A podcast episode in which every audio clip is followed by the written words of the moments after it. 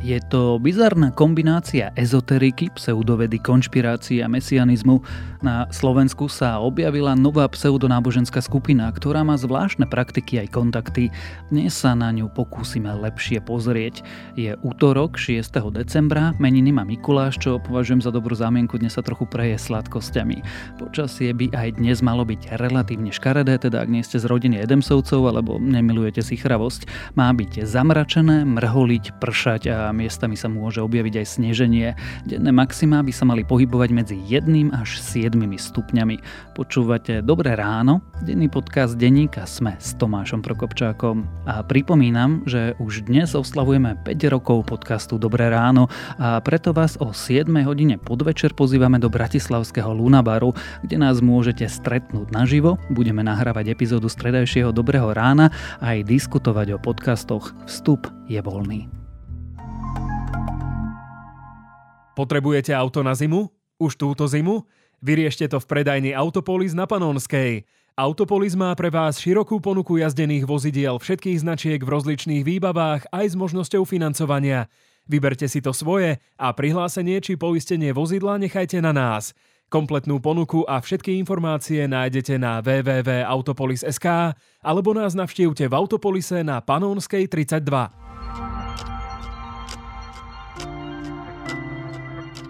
A teraz už krátky prehľad správ. Osobnosti včera vyzvali ministra školstva Jana Horeckého, aby verejne odsúdil predloženú novelu zákona, ktorá podporuje stigmatizáciu a šírenie nenávisti voči kvír ľuďom v školách. Takzvanú Orbánovskú novelu predložili poslanci Štefan a Filip Kufovci. Vláda schválila stabilizačné príspevky pre zdravotníkov vo výške 5000 eur. Opatrenie si má celkovo vyžiadať 200 miliónov eur. Zdravotníci sa musia zaviazať, že zostanú v nemocnici či na záchranke pracovať 3 roky. Z dvojice ruských letisk stovky kilometrov od ukrajinských hraníc včera hlásili výbuchy. Z oboch majú vzlietať bombardéry, ktoré na Ukrajinu vypúšťajú strely s dlhým doletom. Ukrajinská armáda sa k útokom oficiálne neprihlásila. Kiev však odkázal, že už Galileo Galilei zistil, že Zem je guľatá a že ak niečo vypustíte do vzdušného priestoru inej krajiny, skôr či neskôr sa neznámy letiaci objekt vráti na miesto výstrelu. Rusko včera spustilo novú vlnu raketových útokov na Ukrajinu. Malo ísť o viac ako stovku rakiet s plochou dráhov letu. Explózie hlásili pri Záporoži, ale aj vo Lvove, Ternopile, Chmelnickej oblasti a v meste Krivý Rich. Vo Švédsku zastrelili youtubera a blogera Tumsa Abdurrahmanova, ktorý bol otvoreným kritikom čečenského vodcu Ramzana Kadyrova a jeho vlády. Abdurrahmanov v roku 2015 ušiel z Ruska a požiadal o azyl vo Švédsku. Už v roku 2019 hovoril, že na neho Čečenci poľujú. Pokus o atentát prežil v roku 2020.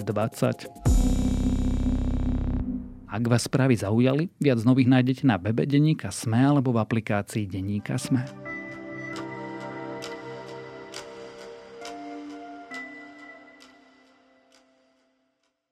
Hovoria si tvorivá spoločnosť a veria, že v roku 2036 môže byť zničená naša planéta. Kombinujú v sebe ezoteriku, konšpirácie aj klimatickú krízu a snažia sa na svoju stranu získať známe osobnosti. Správy o nich zverejnili aj štandardnejšie médiá je otázkou, komu chcú pomáhať a prečo o čo im ide a či by sme sa mali znepokojovať, to sa dnes budem pýtať a reportéra denníka SME, Romana Cuprika. Každých 24 tisíc rokov sú katastrofy ničivejšie, pretože slnečná sústava sa dostáva bližšie k žiareniu zo stredu vesmíru. A teraz sa dostávame k tomuto bodu blízkej interakcie. Planéta prežíva svoje posledné roky a s ňou aj my, ak zostaneme neaktívni. Roman, kto sú to vlastne tvorivá spoločnosť? On sa to ťažko definuje, ale môžeme to nazvať uh, hnutie, ktoré sa pred niekoľkými týždňami už by som povedal, pretransformovalo do takého apokalyptického hnutia, pretože oznámili teda, že nás čaká blízky koniec sveta. Pokiaľ sa naša spoločnosť ako celosvetovo ľudská spoločnosť nezjednotí a spoločne nezačneme riešiť tú nadchádzajúcu apokalypsu, tak budeme všetci zničení. Znamená to, že tvorivá spoločnosť sa musí budovať kvôli tomu, aby sme odišli od spotrebiteľského formátu, ktorý tu v súčasnosti máme a ktorý propaguje, podporuje a prispieva k rozvoju všetkých nízkych vlastností človeka. Prečo tvorivá spoločnosť? Pod názvom tvorivá spoločnosť ja väčšinou predstavím také pečvorkové dielne niekde. Taký názov si oni zvolili, pretože tvrdia, že tá spoločnosť by mala byť založená na individualite každého človeka, ktorá je, je od podstaty tvorivá a, a každý by mal prispieť tým, čo vie. Hej. Tak, tak to nejak oni vysvetlili na svojich web stránkach. Ty si včera o nich pre denník sme napísal taký väčší článok. Prečo vlastne? Pretože no, povedzme, že zmetených ľudí sú plné ulice. No, je to tak, že my sme sa asi mesiac na domácej redakcii rozprávali o tom, že či ideme o týchto ľuďoch napísať, pretože ako hovoríš, tak ako to by som mohol za radom, akože si vyberať rôzne skupinky zvláštnych ľudí, ktorí hlásajú zvláštne veci a písať o nich každý týždeň nejaký článok. Ale im sa podarilo to, že pred niekoľkými týždňami, keď mali konferenciu, na ktorej oznámili teda ten blízky koniec sveta, tak už prenikli aj do štandardných médií, zaplatili si billboardy na Slovensku, zistili sme o nich, že už im poskytlo rozhovory veľa mediálne známych ľudí, Uh, takže podľa vášho názoru, uh, myslíte si, že je potrebné teda vybudovať úplne nový formát spoločnosti od samotného základu? A ako si vy predstavujete takúto spoločnosť? No však e, tento proces, samozrejme, to nie je otázka krátkodoba, to je dlhodobý proces, pretože musíte zmeniť spoločenské, e, musíte zmeniť spoločenské vedomie. A im sa proste podarilo preniknúť do tej mainstreamovej mediálnej nejakej bubliny, alebo jednoducho už nie sú na okraji, ale čiastočne sa dostali do pozornosti tej spoločnosti. Nie ešte úplne, ale akože čiastočne sa im to podarilo. Tak sme si hovorili, že možno by bolo dobre na nich upozorniť napríklad ľudí, ktorí sa pohybujú v tom ekologickom prostredí, rôzni ekoaktivisti a tak ďalej, ktorí sa nám aj začali ozývať, že čo si teda o týchto ľuďoch máme myslieť, lebo nie každý má čas hodiny a hodiny študovať, že vlastne čo títo ľudia hlásajú. A k tomu sa asi aj dostaneme, že keď skúsiš ich nejako spoznať, tak sa na teba vychrlí, že desiatky, ak nie stovky videí, rôznych článkov a tak ďalej a kto má čas sa tým lúskať nové novinári.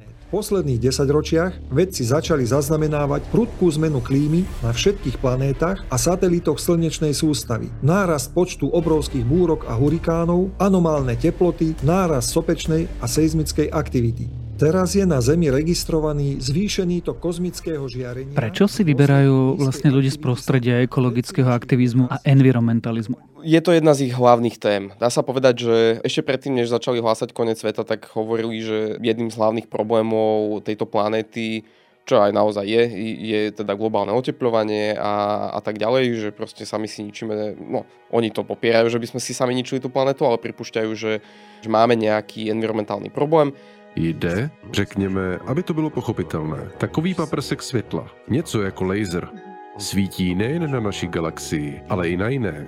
Dochází tam ke kumulaci, se skupování.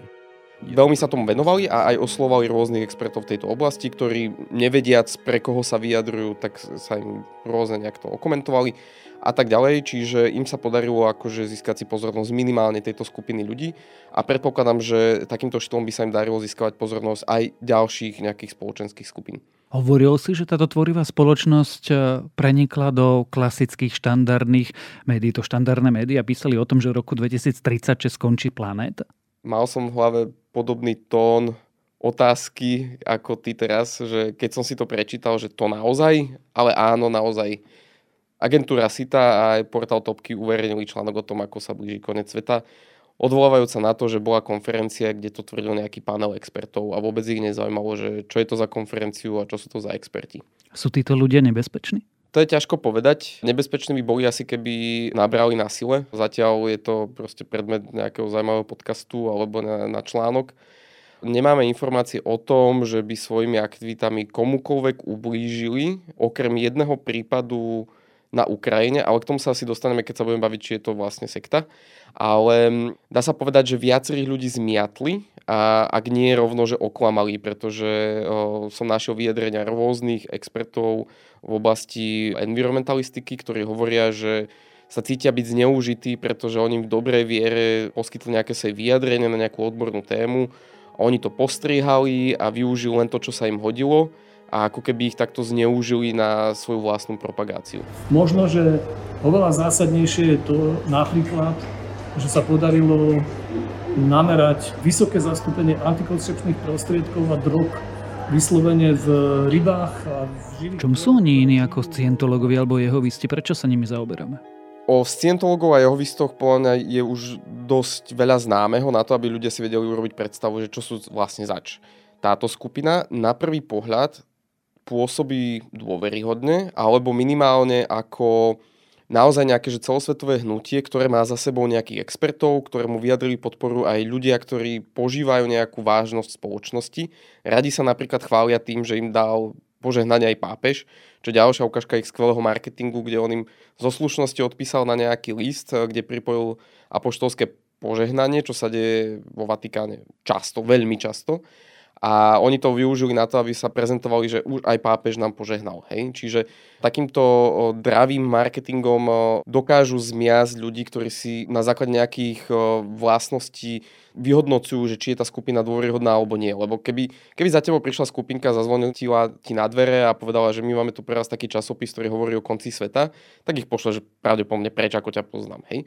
Ale keď si otvoríš stránku, ktorá pôsobí naozaj veľkolepo, je v desiatkách jazykov, vidíš tam známe tváre, zobra- napríklad Juraja Smatanu, ktorý je expert a ekoaktivista aj v tejto oblasti, tak už si povie, že tak títo ľudia asi možno niečo vedia, že, že by stalo za to si prečítať, čo tam píšu.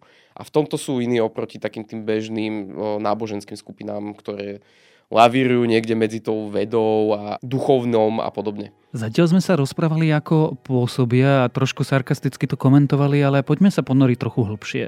Kto sú to? Odkiaľ prišli? A sú vôbec sektou? Dobrý deň, drahí priatelia. Dnes je s nami štúdio Alatra TV vážený Igor Michalovič Danilov. Dobrý deň. A Žanna. Dobrý deň. Oni, ich pôvod začal na Ukrajine, v takom náboženskom hnutí, ktorý sa volá Alatra.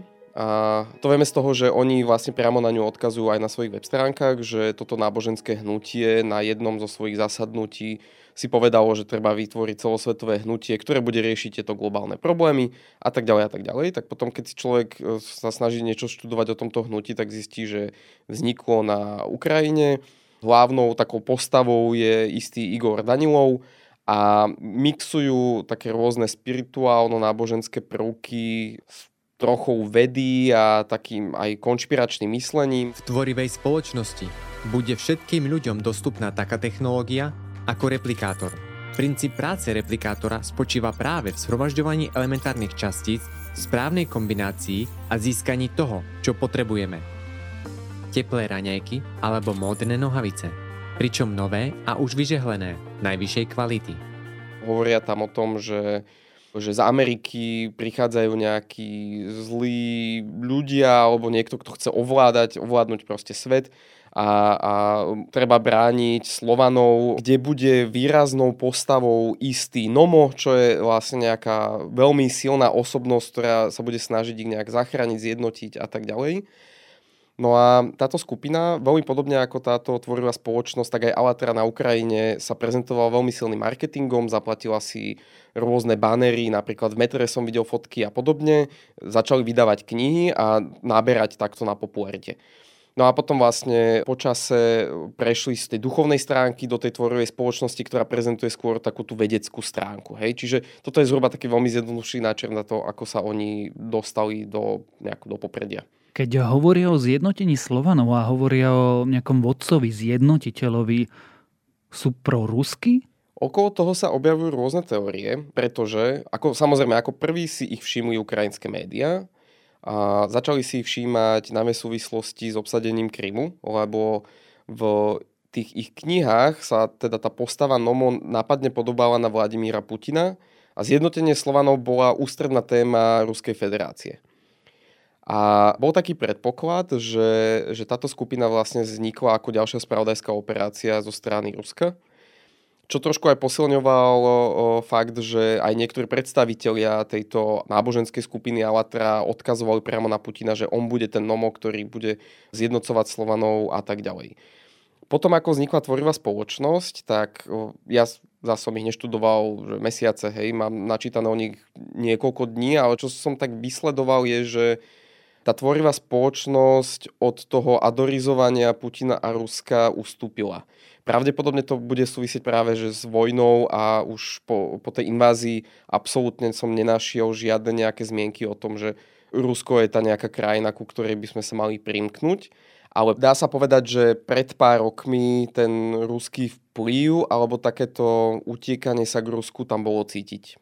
Čiže nevieme v tomto okamihu povedať, že je to hybridná operácia, ktorú vlastne na západe sa snažia vykonávať ruské spravodajské zložky. Môžeme samozrejme len teoretizovať a trošku sa logicky zamýšľať a poviem to takto, že Máme uchopiteľné dôkazy o tom, že Ruská federácia robí aj takéto podobné hybridné operácie a nemá problém využiť naozaj, že hocičo. Proste či je to náboženská skupina, nejakí politickí aktivisti, ekoaktivisti, hocičo, čo by mohlo nejako tú spoločnosť buď presvedčiť, že Rusko je ten zjednotiteľ Slovanov a treba ho podporovať, alebo aspoň rozvrátiť nejaké demokratické štruktúry v rámci krajiny. A oni to môžu robiť napríklad bez toho, aby vodca tej danej skupiny o tom vedel. Lebo môžeme si zakonšpirovať, že čo ak tento Igor Danilov kedysi pred povedzme 15 rokmi napísal pod pseudonymom nejakú hlavnú náboženskú knihu Alatri, ona sa vypredala a on vďaka tomu získal financie na veľkú kampaň. A on nemusí nikdy vedieť, že to bola ruská tajná služba, ktorá vykúpila tieto, tieto knihy a tak to finančne zapodporovala. Napríklad. Môže ísť o vedomú spoluprácu, ktorú taja, aspoň tie najvyššie zložky a využívajú tých bežných členov na to, aby šírili ďalej tento narratív, ktorý bude v prospech Ruska, ale samotní tí členovia o tom nemusia vedieť. Čiže tých stratégií, ako to robiť, je veľa, ale nemáme o tom žiadne dôkazy čo ale vieme je, že ani samotní členovia nevedia nejako hodnoverne vysvetliť, ako si môžu dovoliť takúto veľkolepú kampaň. Jediné, čo hovoria je, že tí členovia si to sami platia a sami sa učia napríklad robiť že vysoko kvalitné profesionálne videá. Že keďže veria tej veci, tak sa proste to naučia a preto my vidíme zahltené sociálne médiá naozaj že veľmi dobre spracovanými mediálnymi príspevkami. Životné podmienky, životný štýl. Už v prechodnom období zo spotrebiteľského formátu spoločnosti na tvorivý bude každému človeku pre pohodlný život okamžite poskytnuté bývanie s minimálnou normou 60 m štvorcových. Ak máš 5 členú rodinu, budete bývať v dome alebo byte s rozlohou 300 m štvorcových. Ako oni reagujú na kritiku a to, že im vyčítajú, a teraz to myslím iba v technickom slova zmysle, to, že sú užitoční idioti Ruska. Oni to popierajú a napríklad uviedli taký príklad, že na poslednej alebo predposlednej konferencii vystúpil ukrajinský predstaviteľ, myslím, že ministerstva zdravotníctva, kde hovoril o tom, že aké teda zverstva sa dejú v Buči.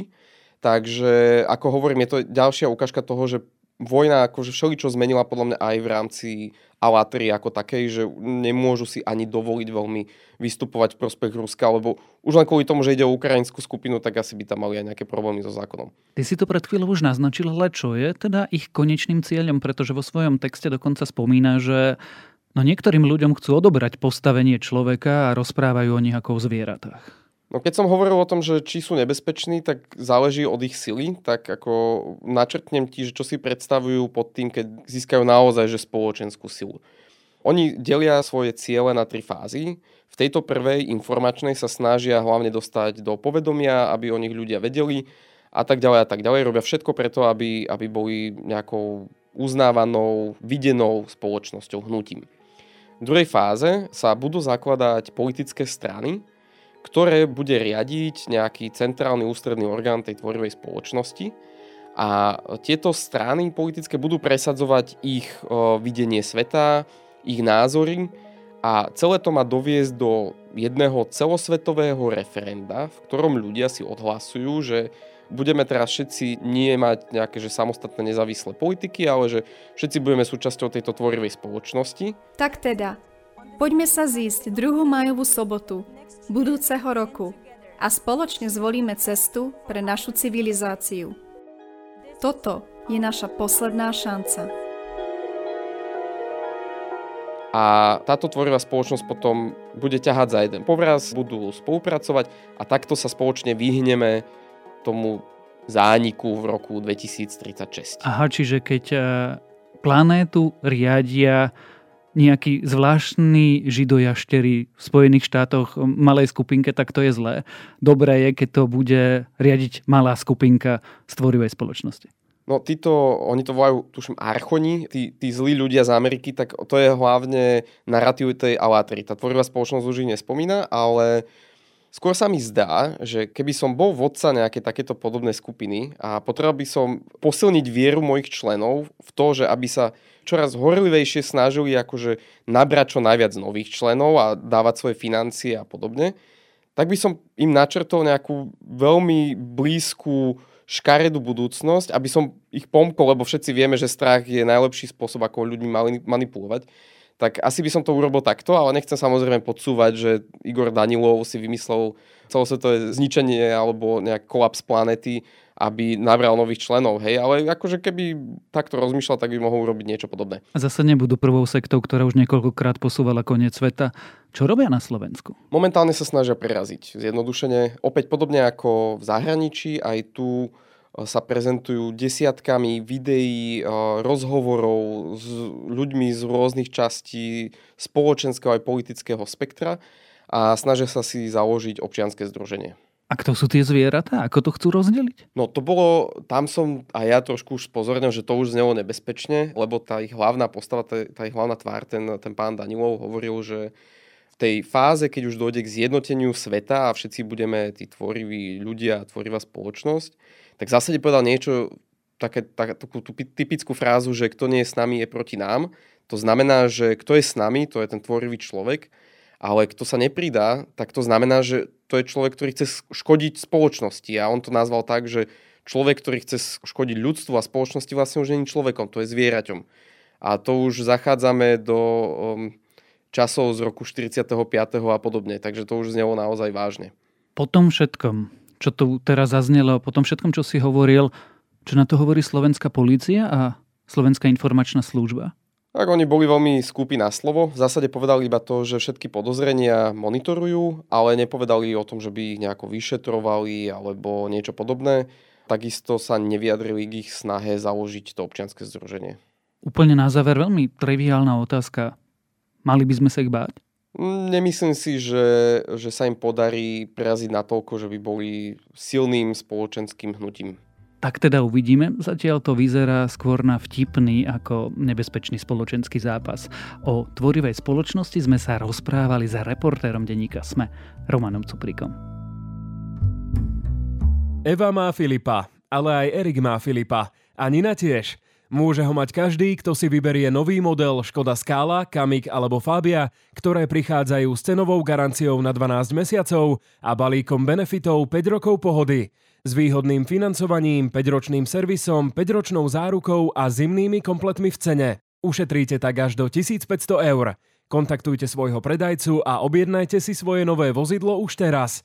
Viac na www.škoda-auto.sk